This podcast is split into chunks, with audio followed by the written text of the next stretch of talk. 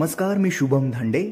देशदूत डिजिटलच्या बोधकथा या मालिकेत आपणा सर्वांचं हार्दिक स्वागत. आज मी तुम्हाला वंदना गांगुर्डे लिखित उपकार आईचे ही कथा सांगणार आहे. चला तर मग कथेकडे वळूयात. खूप दूर दूर चालत एक मुलगा एका उंच डेरेदार अशा झाडाखाली विसाव्याला बसला. तिथून एक वृद्ध साधू महाराज चालले होते. याला पाहिल्यावर तेही याच्या जवळ आले. त्याच्या जवळच एका दगडावर बसले. हा मुलगा त्यांना खूप उदास वाटला. कारण इतक्या वर्षाचा अनुभव आणि माणसांची पारख त्यांना होती. ते आपुलकीने त्याची विचारपूस करू लागले. तू कुठून आला? आणि कुठे चालला? तुझा चेहराच सांगतो आहे की तुझं काहीतरी बिनसलं आहे.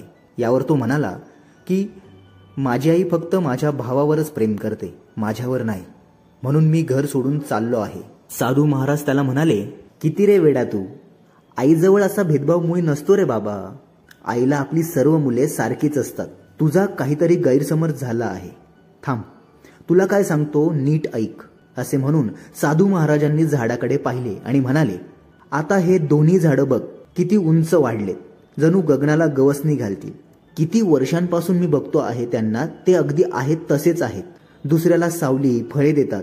पण ज्या मातीने त्यांना जन्म दिला ओल्या सुक्या दुष्काळाच्या झळा सोसूनही त्यांना वाढवलं तिला सोडून ते कुठे जातात का?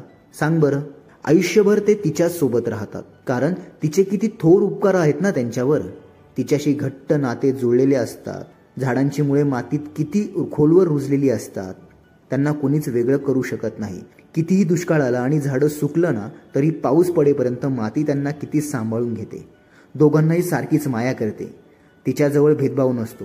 तसेच आपल्याही आईची असते. तिचा हात डोक्यावर असला की आपल्याला कोणत्याच संकटाची भीती वाटत नाही.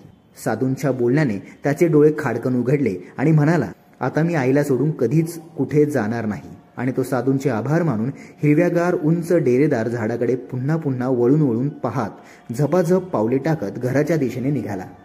आता त्याला आईच्या आणि भावाच्या भेटीची खरोखरच अतोनात ओढ लागली होती. तर मित्रांनो आता आपण ऐकत होतो उपकार आईचे ही बोधकथा. अशाच छान छान कथा ऐकण्यासाठी आमच्या देशदूत डिजिटलला भेट द्या. धन्यवाद.